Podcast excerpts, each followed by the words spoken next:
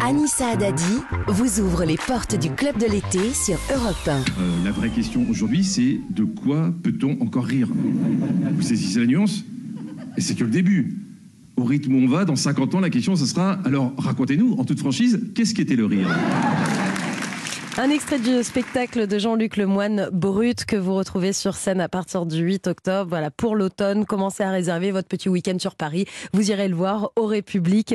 C'est euh, une salle où vraiment quasi tout le monde est passé. C'est la salle qui, qui, Alors, qui euh, voit les, les, les humoristes. C'est presque une salle qui valide les humoristes, hein, cette salle-là. Bah, c'est une salle qui est très bien tenue par le, le comte de Boudherbala. Mhm. Il y a eu des, des- des gens géniaux, il y a des gens qui sont là encore, euh, Mathieu Longat, euh, enfin il y a Sam Melia, il y, en, il y en a plein. Et puis il faut savoir qu'avant le, le République, c'était le caveau de la Ah, République. c'est ça. Donc il y a une tradition, des grands oui, noms, ouais. et- et évidemment de- depuis les années 50 et bien avant même.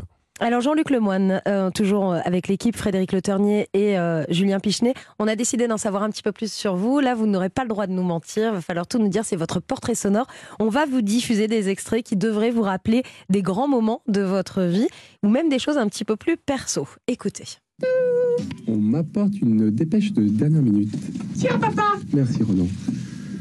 Donc, on m'apprend que le repas est prêt. Je vais donc devoir conclure cette édition en précisant qu'elle sera avancée d'une heure demain, puisque je regarde le match de foot. Voilà, je vous souhaite une bonne soirée. Et quant à moi, je rends l'antenne. Alors, très jeune voix, c'est Très la vôtre. voix. Vous vous souvenez? 93, euh, Massy Palaiso, Té- Téléson. Je, je rentre comme stagiaire à Téléson pour vendre de la publicité, parce que j'avais fait une école de pub. Et finalement, je vends aucune pub. Euh, ça, c'est une catastrophe nucléaire. Sauf que avec mes camarades, j'avais un groupe de café-théâtre qui s'appelait Les Cauchemars. Et on, le week-end, on nous prête les caméras parce que euh, j'aurais adoré être avec cette génération de youtubeurs, mais à l'époque, euh, pour faire des vidéos, c'était très compliqué. Ouais. Donc, on se faisait prêter les, les moyens techniques d'une chaîne locale, Téléson, et on a fait une série qui s'appelait Soyez malins comme des boudins. voilà. Et ça parlait de quoi? C'était euh, une question complètement absurde, un, sujet pour répondre à cette question, et puis on, on- on clôturait. Voilà, il y a eu 25 épisodes. On a fait ça, euh, c'était très très parodique.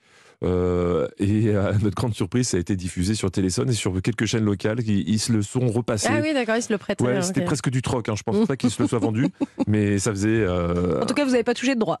Non, non. et- Et on peut les voir encore on, on peut les voir On peut retrouver cette série Alors, il y, a- il y a cet extrait qui, qui circule, malheureusement, c'est pas le meilleur, je vais pas vous mentir, parce que quand je dis je rends l'antenne, on me voit rendre vraiment une antenne. Ah d'accord. Ah oui, bien sûr, il y a tout un gag. Mais, mais en tout cas, ça, ça suit, et, euh, et c'est vrai que j'avais l'air euh, très juvénile. Soyez malins comme des. Alors, je, vais- je vais vous expliquer pourquoi. Soyez bien comme des boudins, on s'est dit très prétentieux, on va euh, dire une expression qui ne veut rien dire. Comme ça, si c'est repris dans la rue, Ah on ouais. saura que ça vient de nous. Vous étiez déjà un peu le Nabila de l'époque, Voilà. c'est-à-dire ça n'a jamais été repris.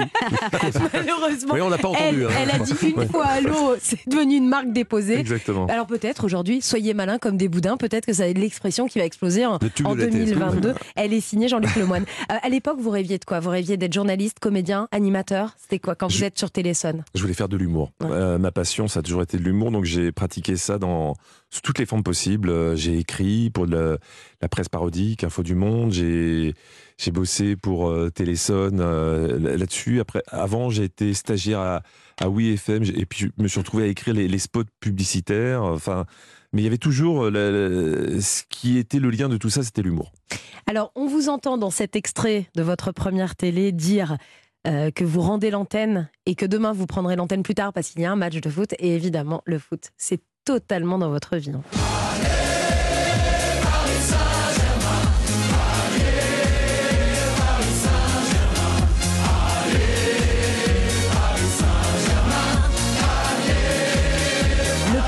Saint-Germain, vous êtes un grand fan. Ouais. Euh, c'est quoi votre premier souvenir avec euh, le Paris Saint-Germain? Premier souvenir, euh, finale de Coupe de France, PSG Saint-Etienne, première Coupe de France de Paris. Ah, avec Jean-Marc Pilorget. Et Jean-Marc Pilorget qui Ah. jouait, enfin qui était originaire du, du club où je jouais en région parisienne, à Morangis. Et euh, avec mes parents, on attendait Dallas. On attendait Dallas et puis euh, il y a eu prolongation. J'ai vu ces gens s'énerver euh, sur ce match de foot avec Francis Borrelli, qui, le, le président de l'époque du Ouais. Paris Saint-Germain, qui rentre sur euh, la pelouse, qui embrasse la pelouse. C'était devenu une image mythique. Et je me suis pris le virus ce soir-là. Et j'ai plus jamais quitté le Paris Saint-Germain avec ses hauts, ses bas. Et de toute façon, euh, Bah, c'est une équipe qui a, qui a tout vécu. Vous avez commencé à vous abonner à quelle période? Alors, euh, début Canal. Dès, quand. Canal Plus a repris le club, je me suis euh, abonné en virage. Et puis après, j'ai jamais, suis, j'ai jamais lâché. Et... Alors maintenant, c'est vrai qu'on a l'impression que c'est l'opportunisme d'être supporter du Paris Saint-Germain, parce qu'ils sont, ils sont riches, ils sont puissants. Mais, Mais vous, vous étiez là depuis le début. et puis vous avez connu le... le chemin de croix. On a connu ça, où euh, il suffisait de dire Paris Saint-Germain dans un sketch, et c'était une, une vanne. Voilà. et puis il y avait euh, la période colonie capitale, tout ça, c'était... C'était une catastrophe. Voilà, c'était très compliqué quand, Ouais. on est, quand on aimait le foot. Vous avez un petit garçon, il a le virus? Mais non, mais non, malheureusement, euh, j'ai pas. Enfin, malheureusement, c'était pas une obligation parce que j'ai pas non plus un pare-soleil euh, Paris Saint-Germain sur ma voiture. hein. Euh, tout va bien. Mais euh, non, non, j'aurais bien voulu regarder les matchs avec lui. Il m'accompagne de temps en temps au stade, mais euh, on sent que c'est pas une Pas passion. encore avec la même Mais je- passion que vous. Mais je suis très inquiet d'ailleurs euh, sur la nouvelle génération. J'ai l'impression qu'ils aiment moins le foot que nous, on a pu l'aimer. Ah mais parce que nous, on a, on a connu le foot difficile aussi. hein. Exactement. C'était bien le foot dans la boue les dimanches après-midi. C'est ça. Allez, un dernier extrait de votre portrait sonore. Les nouveaux moches de Nikos. Michel Polnareff, un pur tourbillon. Un tourbillon. En fait, il est en train de se songer. Se sanger. Il va tout faire pour reconquérir Reconquérir. la délivrance pour un élève qui participera. Particira. Passé simple du verbe particirer.